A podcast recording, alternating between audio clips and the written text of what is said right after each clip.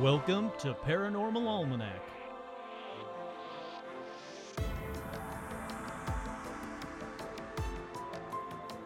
With your host, Kurt Sandvig.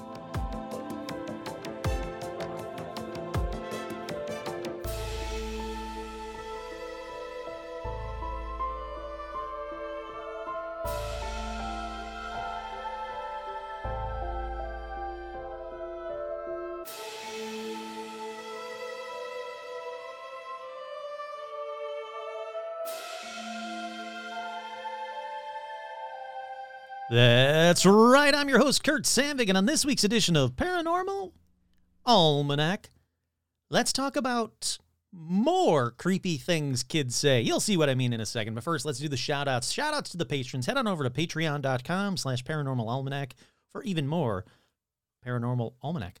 Uh, shout outs to Gary, Tracy, Matthew, Sandy, Kelly, Menace the Beast, Kick Ass Magic Robot Webcomic, Sandy, Page, Kyle, Sean, Andrew, Scott, Andrea, Devon, Melody, Ricardo, Vicky, Christopher, Vanessa, Marisol, Liam, Roger, Michael, Terminal Animal, Alicia, Becca, Elizabeth, Voidtech, Sherry, Art Muffin, Trudy, Tim, Kenneth, Paul, Ricardo, Ian, Jen, Alexandra, George, Connie, Seth, Jason, Cindy, Kim, Ashley, What's That, Carrie, Ezram, Robin, Will, Lauren and Phil Mangano, Russell, April, Isabel, Audra, Dorian, Cindy, Bob, Sean Bishop, Sean, Stacy, Paula, Jerry, Leo, Scostin, Lindsay, Han, Megan, Matt, Amy, Jeff T, Harley, Suzanne, Joe, Lawrence, Hey Howdy Hi to Lauren Strawn, Veronica Autumn, J. Mark Manning, Carolyn Martin, Jaden Nashi, Chuck, Todd, Jamie, and Elijah Hendrickson, Dan, Laura Pitts, and Gamer Fan, with two special shout outs, as always, to Joe Teague and a Stitch. Alrighty, let's get right on in. Hold on a second. There we go. Let's get right on into paranormal news.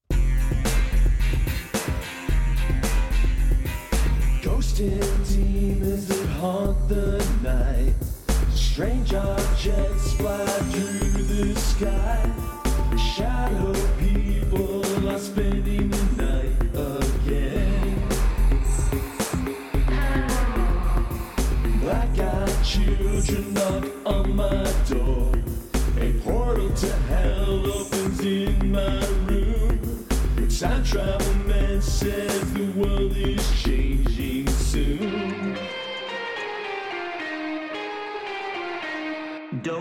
fucking shoot Bigfoot.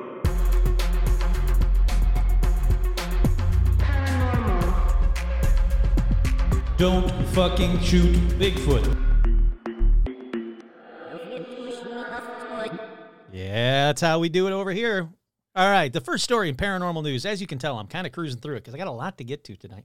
Uh, and there's only a couple of stories in paranormal news, but the first story in paranormal news Chris Meloni's haunted Hollywood Hills house sells to Red Notice director. Uh, actor Christopher Meloni has a house in the historic Hollywood Hills that used to be the home of Ozzie and Harriet Nelson during the 50s and 60s. If you guys don't know anything about this, I actually did an episode about this house and the wacky, crazy, messed up, pervy ghosts that are there. But uh, the story goes on to say they'd also like tell us about the time they placed double on the home of talent agent Ari Gold. Oh, I don't care about that. Blah blah blah. More recently, though, these walls probably could speak of the most current owner, owners. Emmy nominated Christopher Meloni and his longtime wife, Sherman Williams, who have quietly sold the residence to movie director producer Rawson Marshall Thurber uh, from Red Notice in an off market deal for 5.9. Originally listed for 6.5 in 2020. Don't care. Let's get to the spooky stuff. Uh, basically, it's a very spooky house. Uh, it's got um, five bedroom, seven bath, 5,200 square feet, detached guest house. And where to get to the ghost stuff? You come on, man. Uh, upstairs is all gorgeous and pretty. Outside is also pretty. It's actually a very pretty house. But they go on to say that the house has been known to have been haunted since it was first owned by Ozzie and Harriet Nelson. One of the ghosts might be that of Ozzie Nelson himself. They threw classic parties at this house. It goes on to say, let me skip through this. Classic parties at the house. Everybody who was everybody from Hollywood ever went there. And uh, things move. They hear voices, sounds, shadow people. And uh, mo- not more than one person thinks that the ghost is that of the Nelson himself. And like I said, I actually did a whole episode about it. So, uh, not just about it, but including it. So, go ahead and listen to that one. It's a crazy, weird, pervy ghost that's over there. Alrighty, up next in paranormal news, I'm not going to read this whole story to you, but uh, it's something that I've talked about before. It's a theory that's been out there forever, but for some reason, it's back again. Ecology professor theorizes Loch Ness monster may just be a whale penis. I don't think you need more than that. You kind of know. If you don't know what a whale's penis looks like, make sure you Google it. It does look like a large pink Loch Ness monster sticking out of the water. Um, yeah, you know, it's a theory that's been going around forever. There's no whales in in the loch, so there's no reason for it to be a whale's penis. But uh, they do think that a lot of the, you know, there'll be monsters that are here, and a lot of the old maps from people that were sailing around the world back in the day when they would see the monsters, what they were seeing a lot of times were whale penises. So, whale penis, Loch Ness monster strikes again. Not a monster, not a penis. Already up next in paranormal news, Nessie resurfaces as first official sighting of 2022 recorded. That's right, she's back. Um, and the name, you'll know the name. It's the same guy, O'Faodhagain. He captured footage again online. Seems like all this guy does is is watch for Nessie online, and rightfully so. We all should be taking a page from his book, going online, checking for Nessie, reporting all the Nessie sightings. This guy's going down in history as like one of the best Nessie sighters. I was gonna say hunters, but he's not really a hunter. Sighters in the world, and he's doing it from the comfort of his own home. He said, I've been watching the live footage for a couple hours, then suddenly it appeared. He felt that he was onto something when he viewed the footage. Taking into account the distance from the webcam to the object, I would estimate nearly a mile away, it had to be rather on the large side. He guessed the creature might be over 13 feet long, about 3 to 4 feet out of the water. He noted that anything smaller than that would have been wouldn't have been seen to the to the range and shot and the resolution of the webcam. They made no further impression in the water after watching the webcam afterwards for another hour, so I have to believe they were a live creature of some sort. They go on to say that he's been watching the camera for a number of years and visited the lock, so is well experienced in what is a known phenomena. Yeah, good on him. Again, Nessie not going away. 2022 already getting some sightings in. Again, the same guy. Alrighty, let's uh eh, you know what I was gonna say, let's you know what, I'm I am. I'm gonna cancel I'm gonna close up the old uh, paranormal news there bag there. It's uh let's keep on moving on. But before I get to the actual episode or or you know, like hawk my merch, if you will, I want to take a quick moment to say that four years ago this week, Art Bell passed away. I can't believe it's already been four years. But um, you know, the early shows, his early coast to coast work was brilliant. There were no judgments, there were no underlying agendas. There was no, it was just good old fashioned paranormal content. Anybody could call in, he'd listen to their stories, believe a lot, not believe some, but it was always interesting. And he really seemed down to earth, loving the paranormal. Now, you can go into his later work and some of the weird political stuff that he went into, but I don't want to talk about that. I want to talk about the classic Art Bell. Art Bell coast to coast. But when it was good, it was great. And he honestly, he really inspired a lot of what this podcast is, what Paranormal Almanac is. I love doing the live shows because I love hearing from people. And I'll I'll walk with you down that path for as long as you want, hoping that it's real. And then if it turns out you're just trying to get me, okay, good on you. Who cares? But if you weren't trying to get me and you were just telling a story that was true to you and was worrying you, there's no judgment, there's no anything. I just want to hear your story and and just talk with you about it. And that's what that's what uh, Art Bell did and did it did it so well for so many years. So, you know, cheers to you Art wherever you are. I really hope that you made it to the other side like you wanted, that you you got all those answers to all the stuff that you wanted, the paranormal and the cryptid and everything else that you wanted. And uh I'm going to turn up the mic. Uh, Art Bell, if you want to say something from the other side, no pressure, no nothing. Uh, I'm just a fan that I would love to hear from you. So I'm going to let the mic go silent for five seconds. Don't skip ahead. Maybe you'll hear something. And let's hope that Art Bell will say something.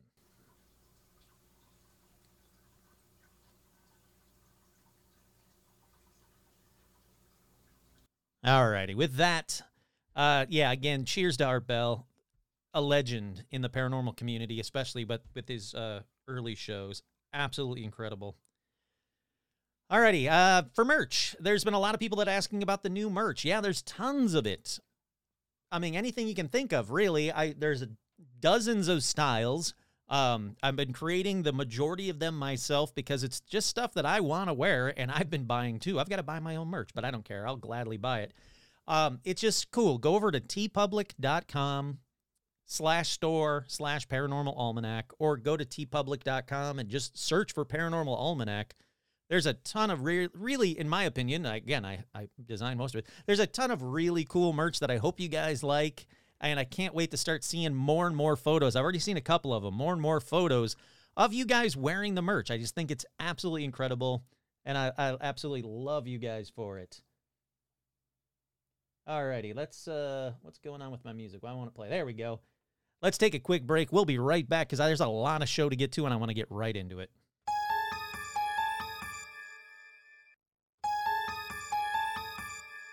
We are back. Okay, I figured on this edition, I figured let's do some more creepy things that kids say, more reincarnation stories that kids are bringing up. It's kind of like a sequel to like two different episodes, but two different episodes that are some of the most requested or most liked or the most like, oh, that episode got me. It was creepy as hell. And I agree. Those those kids are creepy as hell. So I figured let's do a sequel to two different episodes and creepy kids that creepy things that kids are saying about reincarnation. Lately, before I really get into it, I just wanted to take this second. Lately, I've been thinking a lot about reincarnation. Well, not lately, that's not true. Always. I'm always thinking about reincarnation. Like, what are the rules? You know, all I, and every time I say that, all I can think of is from It's Always Sunny. Like, what are the rules? Uh, what are the rules? Who makes them? What religion has kind of gotten this right about not only reincarnation, but about about death and the afterlife, and you know where we move on to? Why, if you're in a better place, you know, say you pass on, you go to a better place because that's what everybody keeps saying. Oh, he's in a better place. Why would you want to come back down for another round of this shit? Why would you ever want to be reincarnated? Do you get to pick? Do you get to say, like, yeah, you know, I've been up in heaven for, or wherever, you know, use your afterlife thing that, that, that appeals to you? Because again, I don't think any religion's got it quite right, but I'm in the afterlife. I've been here for, you know, a hundred years. I kind of want to go back down and run another round in on Earth. Do you get to do you just kind of like watch everyone and go, yeah, yeah, they seem like a good mom and dad. I want them to be my new mom and dad. Or, or if you do get to pick, why would anyone pick to live in a war torn area or a miserably hot area or a miserably cold area? Why isn't everyone picking like, or a poor area? Why isn't everyone picking like famous parents? Like, yeah, I want to be Jack White's kid, or, you know, pick the celebrity of your choice. I was just randomly looking at something blue and thought Jack White, but like, you know, because his hair is blue. I know that, you know, blue and white are two different colors. Just walk with me here. Uh, but why isn't everyone up there trying to be the next child of insert billionaire here? You know, like what exactly are the rules? How many times do you have to come down here and reincarnate? Because there are some beliefs and some religions that after a while you kind of get it right and you get to stay in the afterlife or level up, if you will, if you want to, you know, like use a a video game analogy, is it at will? Do you do you get to like do you have any say in it at all? Or are you up there just kind of chilling in the afterlife and the next thing you know, like, ah crap, I gotta do this again. I'm being born. If you reincarnate, then why do dead people or like, you know, like if it, all right, say say reincarnation is real. Let's go down that road. Reincarnation is real. Why do people see their dead loved ones right before they pass over then? Why aren't all those bastards down here living some other random life? And if you do reincarnate, then who do you look like on the other side? You know what I mean? Like, oh, I've been I've been up and down there like 15, 16, 17 times. Which me am I going to choose for the afterlife? Look, I don't expect anyone to have the answers to any of this. So if you're if you're spouting out answers while I'm asking these questions while you're driving or walking or you know working out or whatever, thank you feel free to share because I love other people's, you know, opinions about reincarnation and the afterlife and who makes the rules and what are the rules, but uh, this is just the shit that kind of runs through my head when I should be sleeping or when I'm walking rum or whatever. But uh, yeah, I don't get it. Who who is the you know who's designing everything and making up these fucking rules? Is all I'm asking. So let's talk more about reincarnation because, like I said earlier, creepy things kids say are some of the most downright terrifying things. And then you throw in reincarnation. That's downright terrifying when a kid says something that isn't like normal kid talk. And as we learned in the last episodes about these topics, it seems like kids either remember or or maybe tap into the paranormal until like around 6 years old. That seemed to be like 6 to 8 seems to be the cutoff, the sweet spot being under 5 basically, you know, just old enough to talk, you know, while fresh from the oven, but um, they can still remember something about their past lives or can still see the paranormal or have a paranormal connection or the veil's thinner, however you want to word it. But for some reason, these kids that are, again, just old enough to talk, what is that, like two or something? I'll say two, two to five, seem to be really connected to the other side. So basically, what I'm going to do is I'm just going to read you a bunch of weird as hell reincarnation stories and see if that convinces you of past lives. And yes, I do know skeptics that the ones I read later on from Reddit could be all bullshit. So, grain of salt on everything else I'm about to tell you about this episode, but I really like these stories. I really do. I don't I wouldn't like to be the parent in when these stories happen because that's scary as shit. And I don't need that kind of pressure.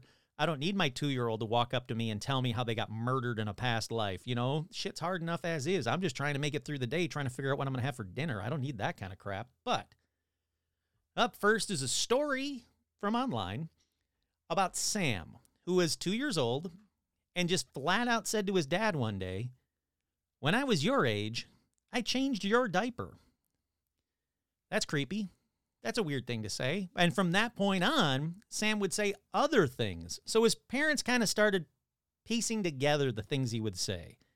And they figured out that Sam believed that he was his dead grandpa, Ron's father, his dad's father to be exact. Now, I should pause here and say if your kid says something like this about reincarnation or about ghosts or the other side, for fuck's sake, ask follow up questions here's your chance to have almost a firsthand uh, interaction with the other side. So, yeah, like your kid says something weird, like, hey, when I was your age, I changed your diaper. Follow up, be like, what? What are you talking about? What do you what do you mean? And then when he says, Oh yeah, I was your dead grandpa in a past life, ask follow up questions. Ask questions that only the dead grandpa could know. Now, thankfully, Ron and Kathy, the wife, did that. They asked Sam, Well, how did you come back? He said, I just went whoosh and came out the portal. Okay, pause again. Portal? What the crap? How does a two year old know anything about the word portal? And where's this portal? Where's the other end of this portal? What the hell? Is it technology? Questions. So many questions already, but I'll continue on. They said that Sam spoke in full sentences from the age of 18 months on. They asked him if he had any siblings, and he said that he had a sister who, quote, turned into a fish. They said, Well, who turned her into a fish? And he said, Some bad guys. She died. Here's where the story goes really off the rails. So, Sam's grandfather had a sister who had been murdered 60 years earlier. Her body was found floating in the San Francisco Bay. Now, Ron and Kathy then asked Sam, Do you know how you died?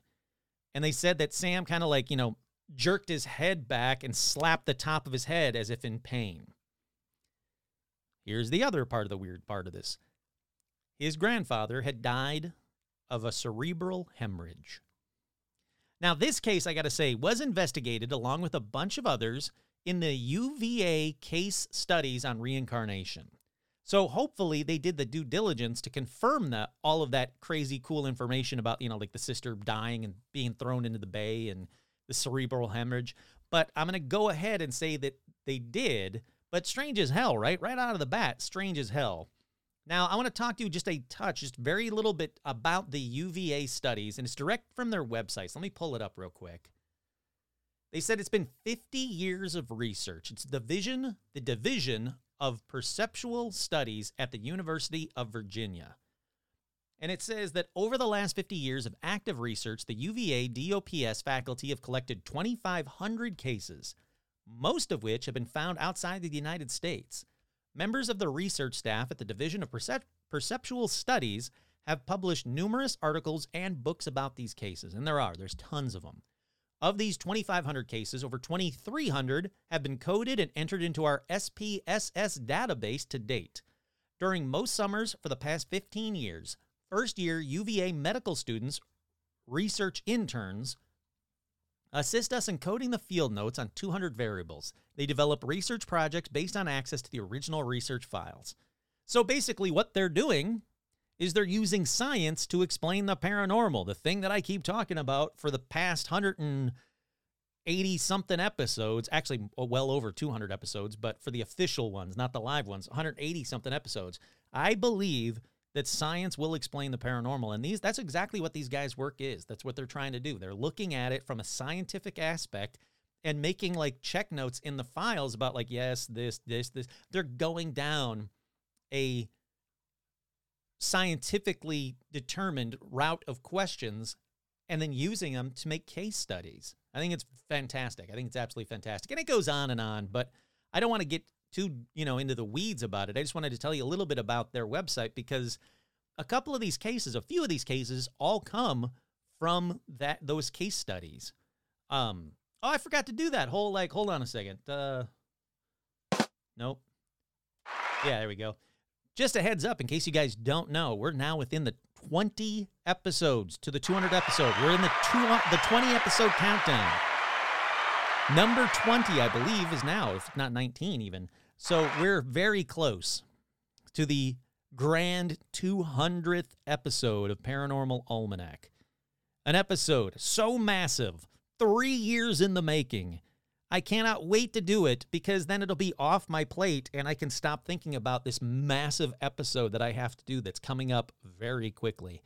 There's going to be interviews, there's going to be follow ups, there's going to be patrons, which I'm really looking forward to. Again, in case you don't know, in case you missed it, patrons, the entire 200th episode, all of the ads on the 200th episode are going to be patron related content. Like if you listen to the the patrons uh the shout outs in the in you know at the beginning of every episode, there's already a patron who's already, you know, pimping out his product or their product. I should say their product because I don't know. It's the kick ass magic robot web comic. So that's awesome. That that's cool as hell, but just wait because I'm going to pimp out every one of the ads to be patron related. And I'm very, very excited about that. I'm sorry, I know I'm already into the episode. I should have done that at the beginning, but it just dawned on me right now. But uh but yeah, so uh, again, you got like 20 episodes until that one. So if you want to be a patron, now's the time to do it because only active patrons will get the ad on the 200th episode. All right, here's a little bit about uh, this next one. It's another one from their case study that UVA studies. It's from Oklahoma. Four year old boy named Ryan, so a little bit older than the last one. He would wake up screaming at two in the morning, begging his mom to, quote, take him to the house where he lived before. So she asked him some questions, thankfully, good mom. And he said that he lived in Hollywood before and it was in a big house with pools and cars and saying, I can't live in these conditions. My last home was much better. First of all, F you, little brat, get a job. You're four years old. Take what you can get. I didn't have crap. I didn't have a pool. I didn't have enough of that. Come on. But um, here's my what are the rules part of it because his mom said he was like an old man who couldn't remember all the details of his life. He was just so frustrated and sad wanting to go back to the big house, the pool, the cars, and everything else. So, hey, uh, four year old Ryan, why'd you pick this family then? Huh? Little punk ass. So the next morning, she went to the library. She got a bunch of books about old Hollywood and showed them to Ryan. When they came to a, scene, a still of a scene from the 1932 movie called Night After Night, he went, Whoa, there you go, Mama. That's me, the old me. She said, I was shocked. I never thought we'd find the person he thought he was. Now, Ryan had talked about his other life. He'd been un- so unhappy, and now he had something to go on. So it gave them like kind of a glimmer of hope. He insisted he once lived in a house in Hollywood on a street with the name Rock in it, where he had three sons and a friend named Senator Fives. All right, long story short, they verify the man in the photo was a film star named George Raft, and the other man was Martin Martin, who died in 1964. Upon contacting Martin's daughter, she confirmed Martin was a Hollywood agent, lived on North Roxbury Drive, had three sons, and once met with New York Senator Irving Ives. Senator Fives was Senator Irving Ives. Now, after meeting with Martin's daughter, the boy, the four year old Ryan, completely lost interest in those memories. They said that he was standoffish at the meeting and told his mom afterwards that his daughter's energy had changed, and boom, that ended his past life. Apparently, he became like just a normal kid again. Very weird. It seems to be another thing that seems to happen more and more is when they kind of resolve those that past life when they meet with a family member or the person that murdered them. There's crazy stories from the last episode about that. The last one I did about the reincarnations. When they meet with their murderer, they kind of just go, okay, and then they're just kids again. Which is weird. So is Martin Martin still inside Ryan? Does he remember it at all? I don't know. It's again, what are the rules? But all right, this next one is from Seattle in 1991. Two year old Sanam Wangdu, and I know I butchered both names. I apologize, but you know what?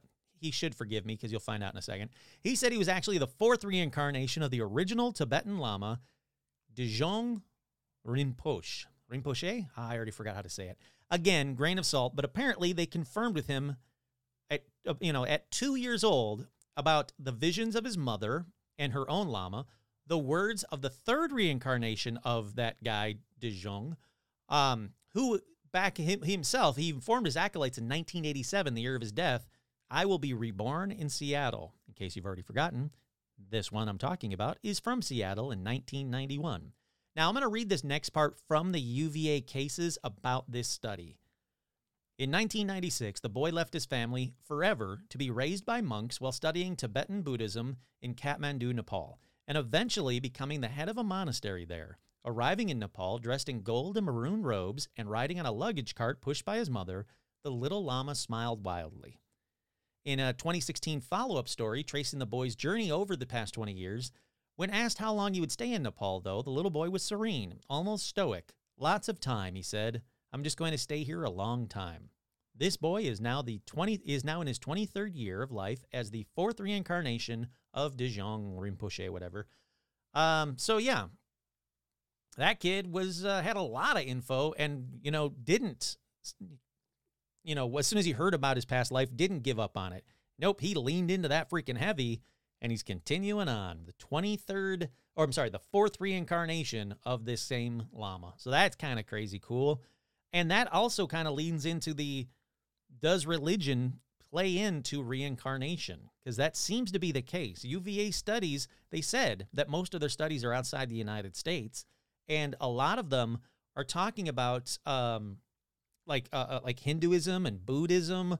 There's a lot of connection to the Eastern philosophy and reincarnation, but here in America, they seem to be catching up because more and more of these stories come from kids in America.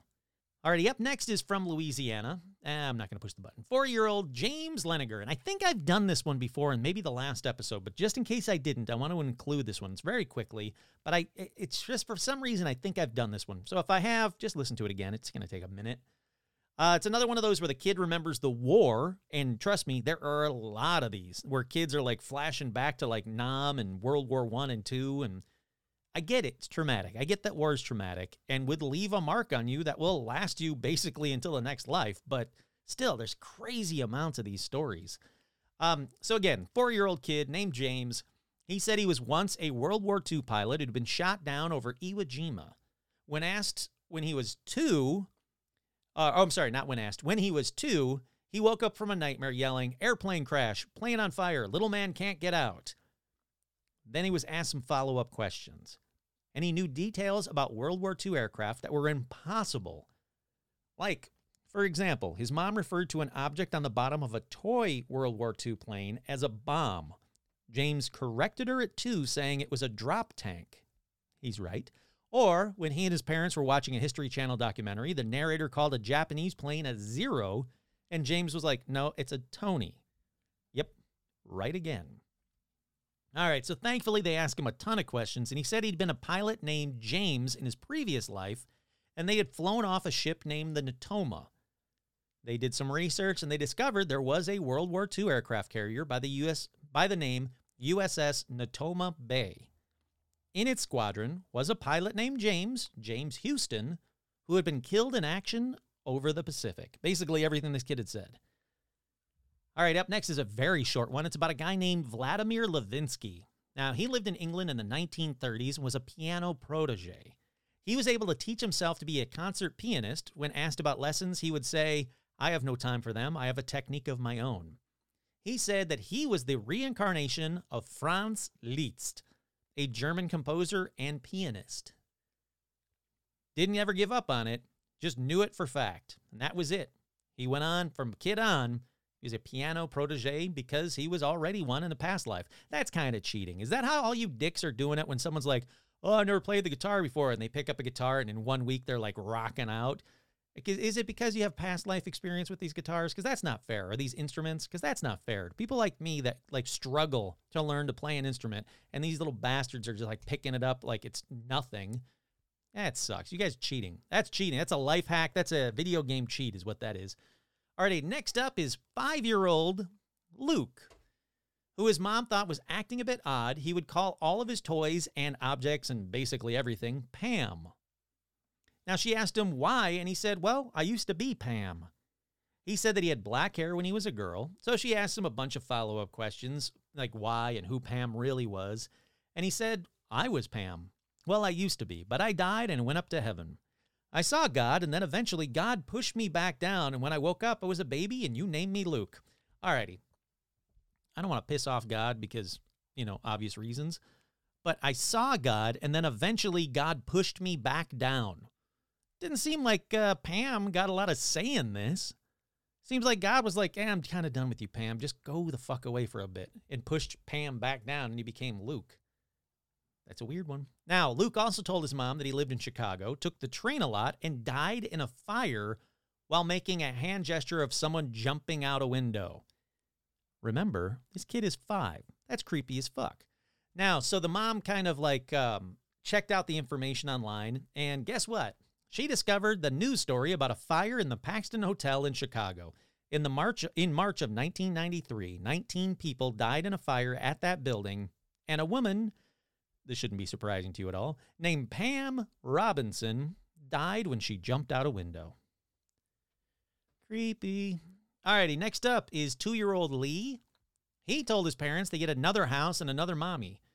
By three, he told them his birthday wasn't June 21st, it was actually June 26th and his middle name was Coe. He then went on to ask they they went on to ask him a bunch of questions. He went on to tell him a bunch of shit about that he used to write movies for a living, had a daughter named Jennifer, and then he died when he was 48. So they keep on, you know, pressing him for more info. And he started saying movies, they started saying movie titles until he they mentioned Gone with the Wind and he was like, "Oh yeah, yeah, I wrote that one." Again, shouldn't be a surprise to anyone. They Google search uh, Gone with the Wind, and the writer of Gone with the Wind, the story, was a man named Sidney Coe. Howard, born June 26th, had a daughter named Jennifer, and yep, passed away at 48. Alrighty, up next is an, another bizarre one. At the age of one and a half, one and a half, Nazi El Danif of Lebanon shocked his parents and said, I am not small, I am big. He insisted he had many weapons, including grenades, and lived in a nearby village. So years are going on. He's still not giving up on this crap. And they keep he keeps asking to be taken to his old home in uh, a town in Lebanon that I can't pronounce. Kaber Shimon. Sure, why not? Kaber Shimon? Sounds like something Michael Jackson said. About uh, it was about 10 years 10 miles away from his village. So he was 6 years old and his parents are like, "Fine, you won't shut up. Let's just do it." So they go to this this home, this cottage in that town, and he speaks with um, this person named Nadia Kadaj.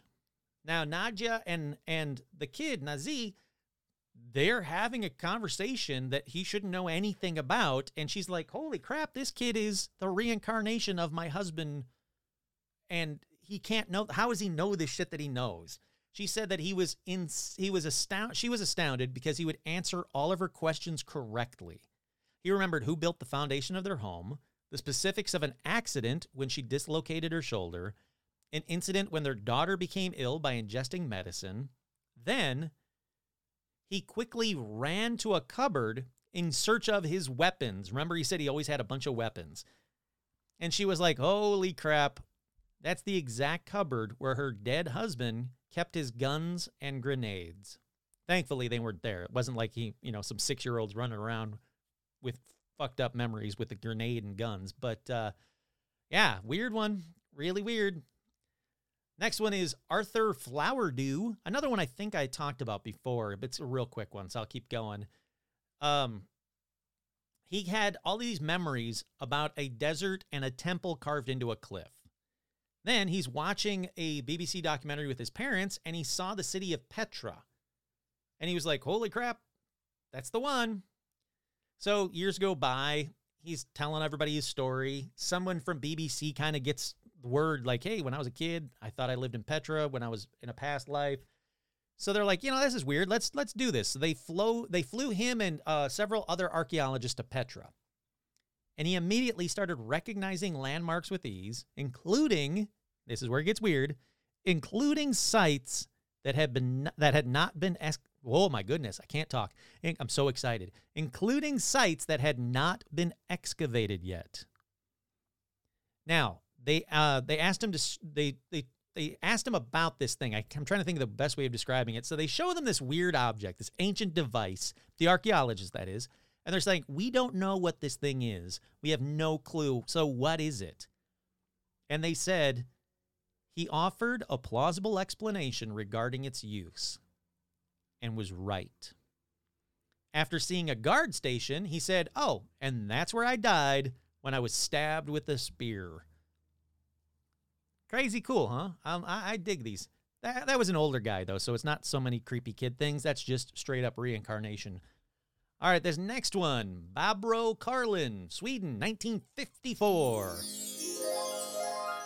All right, so from the time she could talk, she started just straight up telling her parents a bunch of weird crap about Anne Frank. And they said they had never told her about Anne Frank, but Kurt here, she probably learned about Anne Frank in school. So she had enough of the information, but that's just a guess.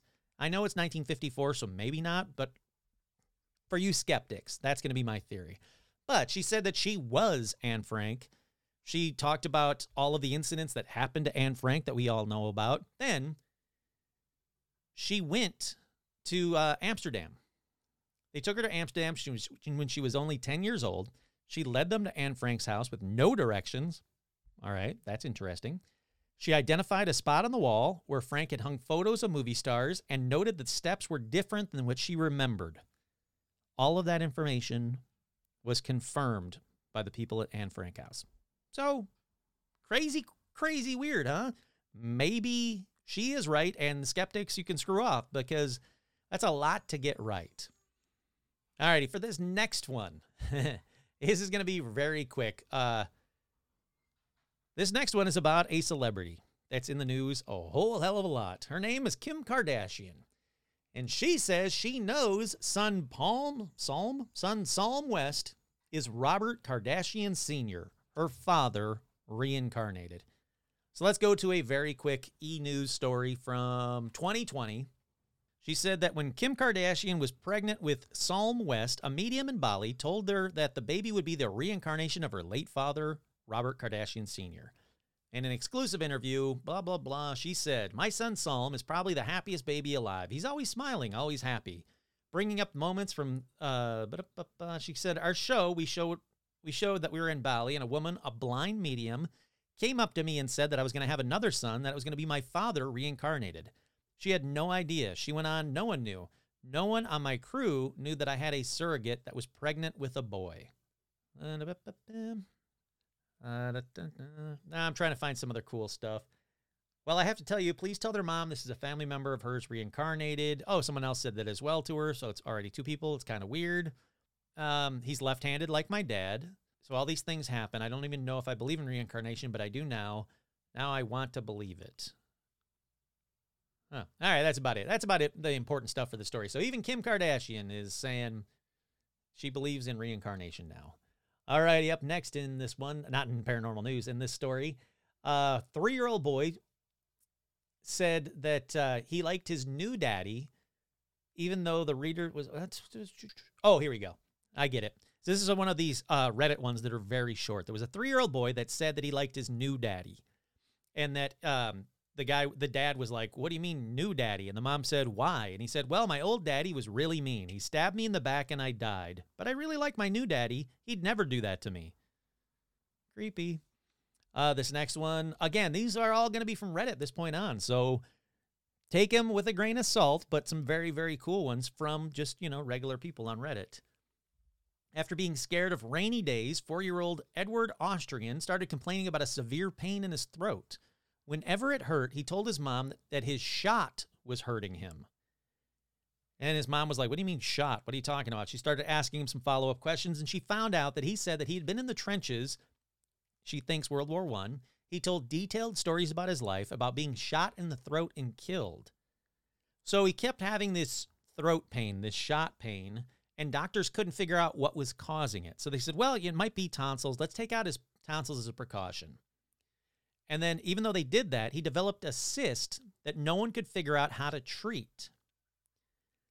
After his mom kept talking to him more and more about his past life, it kind of faded and the cyst disappeared. So again, there does seem to be something about that, you know, figuring out what the, what they have to do in their past life or they want to just talk about it and get it out of their system so they can kind of reset and be the new kid. This next one says Since as long as I can remember, I've had vivid dreams about being a serial killer from the 40s or 50s. I lived in an old farmhouse in the middle of the woods, secluded from everyone. I buried my victims, all women with medium length, jet black hair and very pretty, on my property. There are at least 50, if not more. I've been dreaming about this guy since I can remember, and the details never change. I don't have a name or a location, but it bothers me enough that I tried searching, and I don't think I was ever caught. Oh, as a serial killer, I get what they're saying. Sometimes I have moments where I genuinely genuinely miss my old life. In this life, I wouldn't hurt a fly, and I've dedicated myself to helping people. Sometimes certain situations trigger feelings that are not really me, and I'm not sure where they come from. It's always the same type of girl, always the same thoughts of how to disable her in order to get her back to my place. I've come to terms with it and pass it off as an intrusive thought, but I've never wanted to act on it in this life. Yeah, that's the that's the thing that a serial killer would say. They'd be like, "Oh, but I never really. I mean, you know, I'll think about dismembering a girl and disabling her and everything, but I wouldn't do it." Like, come on. Someone watch that kid's Reddit because they're they're gonna go back to their past life and serial killer again. Uh, this next one says, "I knew a guy who thought all things paranormal were nonsense and laughed at the mere thought there could be truth to anything outside of what was quote unquote accepted." He told me a story, though, that has really surprised me. He was in his late 50s, and his entire life, for as long as he could remember, he had a dream that he was standing in a field. It was always the exact same layout, rolling hills. He could see the tree lines from his vantage point. The only real landmarks were a lone tree and a wooden fence. Every time during the dream, he felt as if he was a young boy and could, and could quote unquote feel there was a large group with me. A large group of me with him, seemingly behind him. He never told a soul, not his wife nor his kids. One day he took his family to Gettysburg while on vacation. The exact vantage point was the Union high water line during the battle. It definitely disturb- disturbed him, but he still refuses to believe in the paranormal. I added that one because I love it when someone says, like, I get that all the time. Oh, I don't believe in the paranormal. Then they tell me a ghost story or that they saw a UFO or something. and It always cracks me up that you can't say, I don't believe in paranormal. Here's this paranormal thing. Alrighty, up next, my brother was about two or three. He told us his name used to be Austin. One day we were picnicking right alongside a cemetery when my brother took off running toward the gravestones. My dad and I followed him and found him touching a large headstone that simply read, Here lies Austin. No name, no date. My brother did not learn to read until he was six. Again, this was in about two. Um, and this headstone wasn't even right wasn't even right out visible from where we were, but yet he ran right directly to it. Well, there you go. I mean, that kid, I would find out more about that, Austin. There's got to be more info. Like, that's weird. All righty. An American professor, Dr. Ian Stevenson, has spent his career traveling the globe, recording and investigating counts of reincarnation. If you haven't figured it out, this isn't a reincarnation story. This is about someone who's looking into it scientifically. His most frequent subjects are children that are less than five years of age, and his theory is that they were not old enough to talk. They were old enough to talk, but too young to be taught to disbelieve in such things. And he says that uh, he thinks that's the key to past life uh, remembering, basically remembering past lives, is if they're old enough to talk, but too young to be taught not to disbelieve stuff, the veil is thin and you'll get more stories like you're about to hear right now. Next one says, She asked if I remembered when she died or when her family died. This is her daughter. My daughter then told me about her three brothers that died and their names. Sadly, I've forgotten them since now. That sucks. I mean, you gotta, if your kid tells you they died before and her three brothers died, at least write down the names. She's like, then her parents died, then she died, but she was a boy. Then she came to this family and she likes it better because we have fam- we have medicine that works in this family. She said that uh, her daughter then grieved for her old family for about an hour and the mom tried to help her get through it. She was 6 years old with autism and a speech delay. I was still quite shocked for her to relay the whole story to me. The next day she told my sister the same thing almost word for word. This next one says, My three year old said, I was your mom in heaven multiple times. When I was six weeks pregnant with her, my mom died unexpectedly. Now, this is the day that she found out the secret that I was pregnant at 40 with what would have been her last and 21st grandchild. We were going to surprise her on her 71st, 75th birthday two weeks later, but a niece let the secret out. When my girl was four, when my girl was four, we were looking through picture boxes. I have no family pictures posted in the house. Later that night, I realized my girl took three pictures of my mom and put them in her room. She's never even seen pictures of my mother before, and I asked her why she took those pictures, and she said, Because I'm pretty. I like that one. This next one's real short. My father told me there is apparently a Chinese belief that children before the age of three are more connected to the past life, the transition from death to rebirth, and can even see ghosts. And this is why kids lose their memories after three, so they can't reveal these things to us. That's cool. That's kind of creepy. I like that because it does seem to be the the way. Like I can't remember crap when I was prior to four or five, maybe five, I would say. So maybe that is it. Maybe I knew a whole lot of cool shit about the paranormal. I've forgotten it all. Damn it, mom! Why didn't you write it down? Uh, this next one says My grandmother passed away about 10 years ago. We were very close, and my whole life she would always told me that she would be my guardian angel after she died. When my daughter, now five, who was three at the time, had terrible night terrors and would have a hard time going to sleep. I would spend the evenings with her, comforting her to get her to sleep, reading books, talking to her, etc. One night, we were talking about what to do, what you want, what to do, what do you want to be when you grow up? I see what she's saying. She kept telling me that she used to be a grown up. After prying and asking what she meant, she told me that she was a grown up, that she was a grown up and used to be my grandma. She then told the story about when I was young, I had I had an accident and was burned when helping her cook dinner. Now it's something that I'd never told her, but did actually happen. It completely creeped me out at first, and she's never really mentioned anything else like that since. Not much of a guardian angel, Grandma. I mean, you can do a little bit more. Uh, this next one, I have a few, all the same kid. First, when my son was three, he told me that he had once, they had once kidnapped. He was once kidnapped, and the police accidentally shot and killed him when they were trying to rescue him. When he turned five, he told me he had never made it this far. Also, when he was five, we drove past my grandparents' old house. They have been gone 16 and 18 years now. He told me I used to play in that house with Pappy, her dad, when I was little, except the house used to be white. Guess what? The house did indeed used to be white and had been painted ugly gray. My dad also had nine siblings, three of which died in infancy. Uh, note none of the siblings were shot by the police. A set of twin boys were born prematurely in the 40s, didn't survive a week. My aunt died of internal bleeding in the 50s in uh, age two. So, kind of like tying up some loose ends in her story. Um, but I like that one a lot. This next one says My son was three at the time. We were at a ceramics place and I was taking a wheel throwing lesson. And he says to this lady, I saw you in the fire. Did it hurt when you got burned? I was there, but I couldn't help you. Creepy. Uh, she turned white as a sheet and explained to me that when she was a young girl, her house caught fire and she was badly burned. She told me that she used to tell her family that she was followed by a little bo- that she followed a little boy that she'd never seen out of her room and then out of the burning house. She is sure that my son is her guardian angel and that he was sent to tell her this as an older lady to make sure she always remembers. We became pretty good friends until we moved away. My son is now 16 and doesn't remember much about her.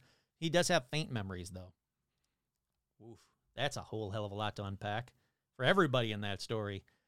This next one, when I was younger, I would sleepwalk, apparently appearing to be fully conscious, uh, appearing to be fully conscious, conscious. Jesus, Kurt. Then lying down and going back to sleep like nothing ever happened. There have been times when mom caught me opening windows in the middle of the night. Another time when she was in the kitchen reading the paper and I walked in, made myself a glass of orange juice, drank it, then went to sleep at the table in front of her. One time, my mom and dad were watching a World War II documentary late one night, something about the push into Europe and a massive tank, uh, tank battle, probably Arracourt. I walked downstairs and my mom, uh, my parents told me to go back to bed, and I said, I want to watch the battle again. Parents said I've never seen this documentary. I said, no, but I remember it. We were in that one. It went boom, points to a specific tank in the middle ground. I remember the one behind us going boom too. So the, my mom puts me to bed saying I was talking nonsense, comes back and jokes to my dad. Dad says he's not so sure because while she was putting me to bed, both of those tanks that he pointed to exploded.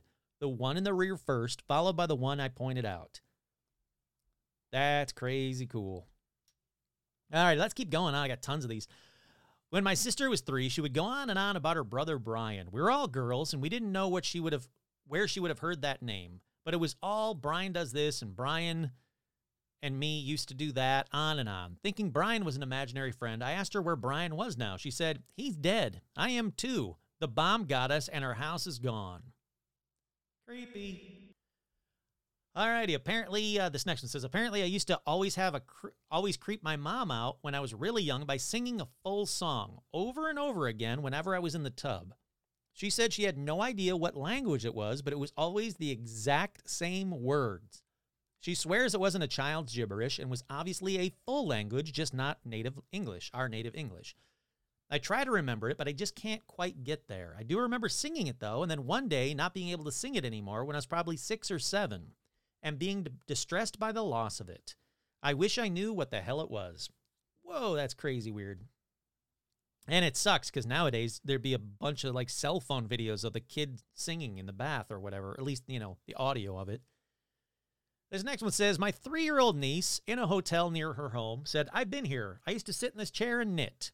Wouldn't say anything else when pressed further. Another time in an antique shop, we looked at an old school desk with a flip top lid, and she said, Hey, where's the inkwell? We didn't, eh, we, it seems strange because she'd expected there to be one, but we don't know where she would ever heard of an inkwell before. Yeah, it is weird. I would bet money that my my nephews who were in their teens wouldn't know anything about an inkwell. So three year old, that's weird. This next one says My family took everyone on a trip to see their old neighborhood. They drove by a house about 15 years earlier. A little girl was hit by a car and died. My cousin, who was about four at the time, who had never been in that neighborhood and never heard this tragic story, stopped what she's doing and said, Oh, that's where I died, isn't it? Then resumed playing with her dolls. Creepy. I should I should have recorded just me saying creepy so I could just keep creepy. Um this next one says I was raised Roman Catholic. My son is raised Roman Catholic, but I was dating this Muslim guy who would do prayers constantly. This particular day, my boyfriend was playing a prayer from YouTube that is supposed to protect you from jinn. My three-year-old son, not jinn the drink, jinn the you know the genies. And again, there's a whole episode. You, you got to listen to everything. My three-year-old son looked up from his coloring book, clear as day, said, "Now they'll be gone for one thousand days." My boyfriend looked him dead in the eyes and was like, How did you know that? My son smiled, shrugged, and then continued to color.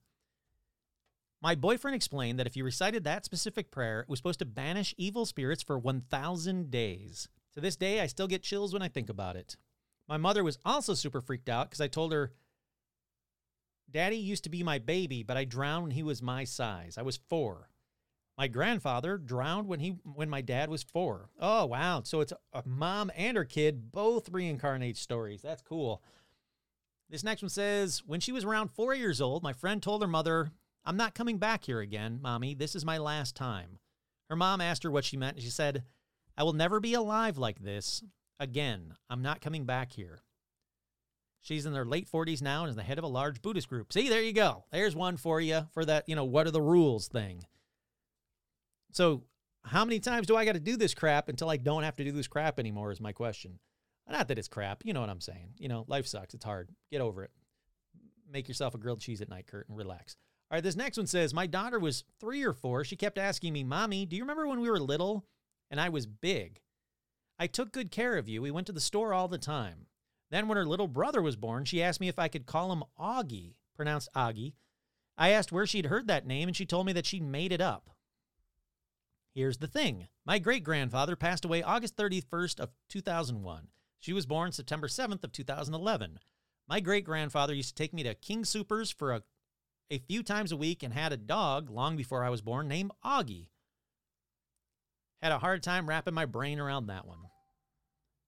All right, this next one says This is about my sister. We've always called her a baby genius. She's always seemed like an old soul. I remember when she was four, she was playing in another room and my mom was cleaning.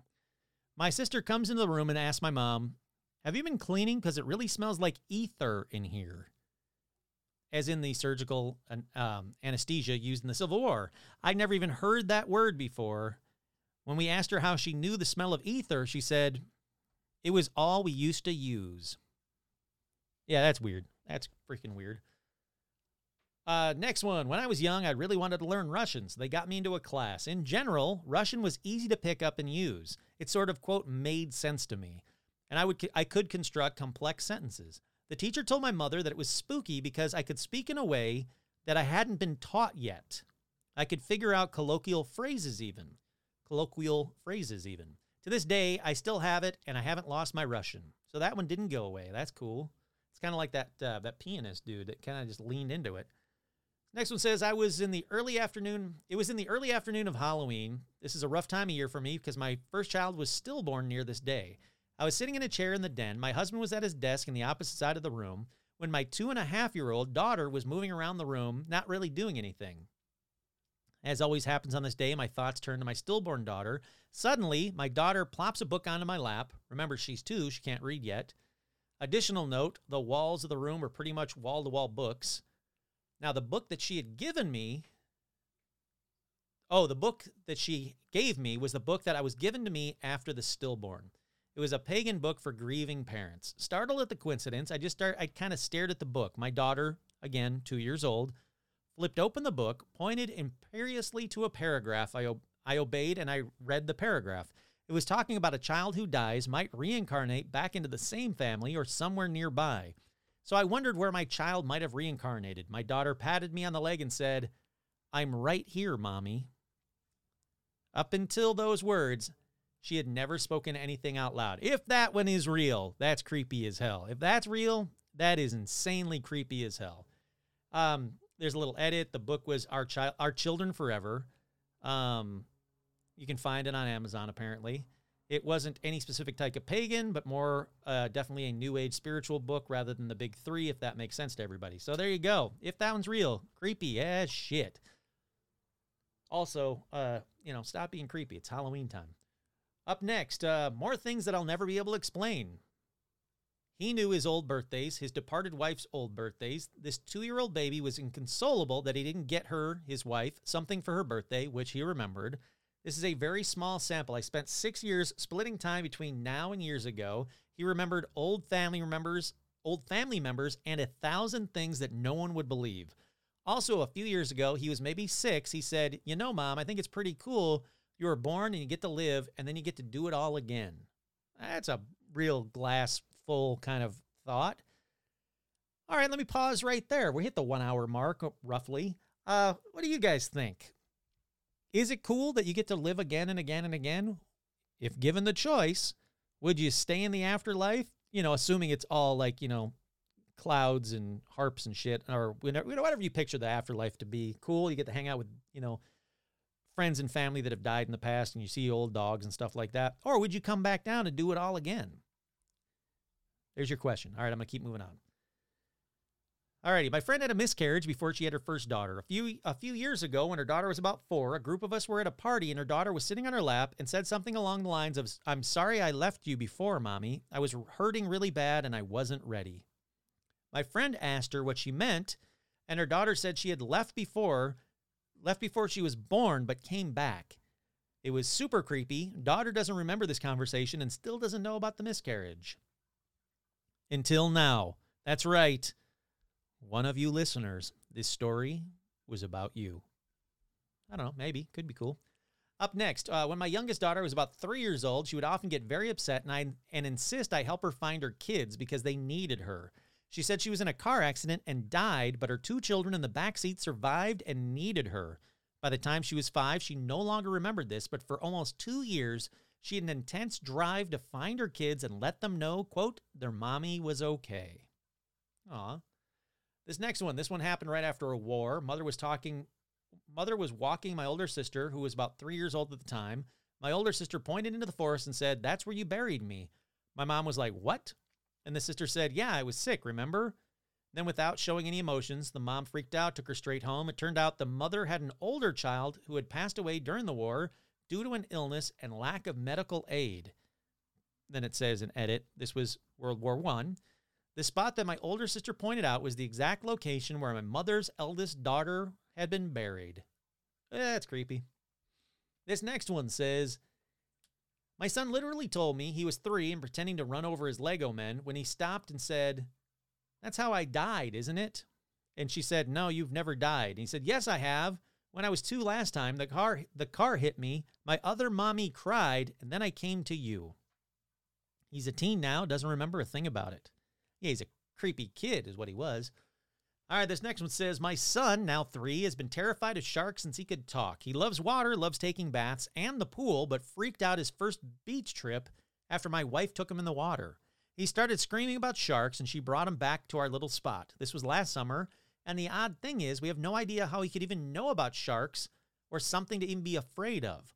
When we asked him why he was so afraid of them, he said, They bit my leg off. I could feel their tongue with my foot. Do sharks have tongues? Wait, do sharks have tongues? Hold on. I gotta Google, do sharks have tongues? Do sharks have tongues? Sharks have a tongue referred to as a basihyal. The basihyal is a small, thick piece of cartilage located on the floor of the mouth. Oh, the sharks do have tongues. The little bastard was right. I could feel their tongue with my foot. Also, a few weeks ago, my wife was going through pictures and showed him one of her at her elementary school. He said, See, that's where I went to school when I was young. Without hesitation, he said, I know I was. Oh, she said, That's where I went to school when I was young. And he said, without hesitation, I know I was watching you. To which my wife replied, You were watching me? Where were you watching me from? My son points to our skylight and says, All the way up there. Creepy little kid. Come on, man. This next one says, according to my parents, I did something like this when I was about two years old. We were in a waiting room of a restaurant, and I indicated that I wanted to be put on the bench of a piano that was against one wall. Apparently, I pressed a few keys to test what they wa- what they did, then went into perfect playing posture, only pausing when I realized my foot didn't reach the pedals. After dinner, they asked me whether I'd ever played a piano before, and I said, "Oh yeah, I played a piano when I was a man." Up next, not a parent, but my mom told me this story. When she was in law school, her mother, my grandmother, brought her a string of pearls. My mother continued to wear this string, this same string of pearls long after graduation and long after her grandmother had died. My grandmother died two days after I was born in the same hospital. She got the chance to hold me once, during which time my father swears she transferred her soul into me. Creepy. Uh, one night when I was about three or four, I crawled into my mother's lap. She was wearing her pearls, and I reached up to touch them. I looked her dead in the eye and said, "I got these before. I got these for you before I was born. I got these for you before I was born." Then I went back to playing. My mom said she still gets goosebumps and thinks about that story. I also inherited my grandmother's love of the Packers despite never living in Green Bay. All right, weird and weird. Up next, let's keep going. Uh, is a short one. When I was 10, I got hit by a car and died, and now I have to live over again. That's what her four year old boy said, and she said it's the creepiest thing he's ever said. He'll give random details, but it's always the same story. Next one says When my then two and a half year old daughter heard a loud boom, then jumped into a small, low spot in our yard and yelled foxhole with a terrified look on her face. Now, she had never seen any World War II movies or movies about wars at all. Definitely had me curious. When my daughter was like four, she looked at me and said, We've been together as long as you've been on this earth, but I've been here a lot longer than you. Also, just after my mom died, I was having a rough day. She came over to me and said something to the likes of, Time moves differently in the afterlife. What is a lifetime for you is only a blink and a blink of an eye for your mom. She had just turned seven when she said this. A little bit older than that one, that one, but still, you know, kind of creepy. But I kind of dig that. Time moves differently in the afterlife. What's an what is a lifetime for you is only a blink of an eye from your mom. Well, of course. I mean, that's that's kind of a given, not for a seven year old to say, but it's kind of a given statement. You know, average lifespan, what, 80 years?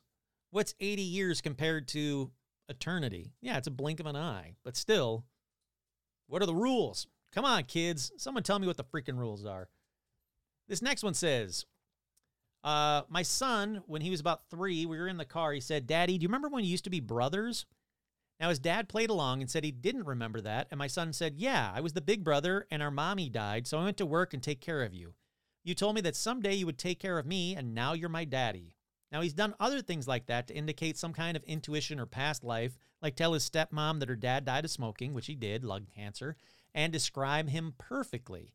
He had never seen a photo of the dad and didn't know anything about him. Stepmother and her father were estranged, and she never spoke to him. Creepy. This next one says When my son was three years old, my husband decided to take him on an airplane tour of our small city. They booked a small tour. Uh, they took a tour in a small three seater plane. Pilot, my husband in the front, and room for the kid in the back. When they got out to the tarmac, though, our son pushed past the pilot and climbed into the pilot's seat. When my husband told him he couldn't sit there because that was for the pilot, our boy got very still and quietly said, It's because I crashed last time, isn't it? Then started to cry and shake his head and said, almost yellingly, All those people died because of me. He then climbed down and started running back to the terminal in tears. My husband finally got him to settle down, explaining that his legs were too uh, short for his feet to reach the pedals and not because he crashed last time. So they headed back to the plane. They got settled in. Sitting in the back, my boy asked if he could have a headset, which he received with the mic switched off. Now, the pilot didn't tell him the mic was switched off, though. So the little guy started doing his checks and trying to talk to the tower. Needless to say, the pilot was a little bit freaked out by this. He never did ask our son about what he was supposed about when he supposedly crashed a plane. Three years later, we all headed to an aviation museum, and our now six year old son started talking to one of the curators about a certain type of World War II British plane. I was a bit surprised because we didn't have any books about planes in our house, and he'd never shown any interest, any interest in them before. Luckily for my son, though, the Aviation Museum was in the process of restoring one of the very planes that my son asked about, and they offered to let us have a quick look at it, even though it wasn't ready for display. Now, apparently, a private collector had modernized the plane sometime in the 70s or so, so they were in the process of restoring it to its original condition. My son started pointing out several different items in the plane that he thought weren't right that had to be replaced. When asked how he knew this, he said he'd flown on these a few times when he was big. He couldn't tell us more except that he normally flew a different plane, he had crashed it because he made a mistake, and he also said that several innocent people died in the crash and that it wasn't their time to die yet. He got very sad and said he didn't want to talk about it anymore. When we asked about it again, uh, when he was in his teens, he said he remembered the trip to the museum, but didn't remember being big before. That one's cool. I like that one. A lot of detail in that one. This next one says, uh, I guess it's not a past life, but my grandmother is the mother of eight currently living boys. She had twins named Patrick and Francis that died a few days after they were born. Uh, then she had the eight boys one by one. No one in the family really knows much about Patrick and Francis, and we really don't talk about it. But when I was four, my parents and I were sitting in the hot tub in the backyard. I'd never heard anything about Patrick and Francis as far as my parents tell me. And yet that night we were able when we were sitting in the hot tub, I pointed up the stars and said, "There's my guardian angels." My parents were intrigued but thought I was just talking like a normal 4-year-old, so they said, "Oh yeah, who's that?" And I said, "Patrick and Francis." I met them in heaven. They told me that they were my guardian angels that I should come live with this family. When I was a kid, I didn't understand why parents got so quiet and looked at each other, but they were stunned, and my grandparents were also shocked when I learned when when I had learned that Patrick and Francis had heard the story. I was kind of shocked at myself too. Yeah, that's weird. That's a weird one. Kind of trails off uh, spelling errors towards the end, but very, very cool. This next one says, um, I grew up on a dairy farm when I was around two years old. My mom, my mom said I would freak out whenever I saw a cow and would try to run away. In my 20s, I randomly met a psychic at a party. She looked me dead in the eyes and said, You were killed by a bull in your previous life. We had never spoken before. She didn't know anything about my fear of cows. And finally, my cousin died from a stray bullet in 92. Nine months after his mother had another son, and in a few years, they visited the house where they had initially lived with my murdered cousin when he was around. The kid walks in the house like he owns the place, having never been there before in his life, and was like, Oh, yeah, mom slept here, sis slept here, we used to play cards here. Then he goes to the room where my deceased cousin slept and said, And this was my room. That's creepy. Well, there you go. There you have it. There are so many more of these stories. I mean, it's shocking how many reincarnation creepy kid stories there are on Reddit and on the internet in general. I guess it's not too surprising that UVA studies that there's 2,500 cases that they're, you know, studying. But uh, crazy cool, right? Kids are creepy. Why you people keep having them is beyond me. I mean, they say weird, creepy shit, and they they say they used to be people that you know you used to love and know. That's just bizarre. That's creepy as shit, and I I dig everything about it. But uh, I, I don't need a kid saying something weird to me. They're, they're kids. Ghost kids are creepy enough. I don't need live kids saying ghostly like shit. Is all I'm saying. But uh, what do you guys think? Now, in in case you hadn't heard the other reincarnation or creepy kids um, episodes, does this influence you at all? Does this change your mind about reincarnation? Does it make you believe in reincarnation anymore? How could some of these kids, not some of these, how could 99.9% of these kids know the information that they knew without prior knowledge? Like, how are they able to say these things? How are they able to know these things? How are they able to know about like planes and what they should and shouldn't have or do flight checks? There's something to it. There really is. And again, I think science is going to be the thing that explains it. But uh, what do you guys think? Uh, were you reincarnated? Did you ever say anything weird and creepy when you were a kid? Do you remember having a past life? Do you want to come back after this one? Do you want to do this all over again? Let me know. I, am kind of curious on this one. Do you know? I know I always ask questions at the end, and I very rarely get the answers. But on this one, I'm very kind of curious about this. What do you think the rules are? Who do you think writes the rules? Do you get to choose where you go? Are you pushed down by God when He gets tired of you? Like, what are the rules? Alrighty. Hope you guys like this one. I really enjoy episodes like this. Um, for a lot of reasons, but uh, it's creepy as shit, and I dig everything about it. Once again, I'm your host, Kurt Savig, and this has been another edition of Paranormal Almanac.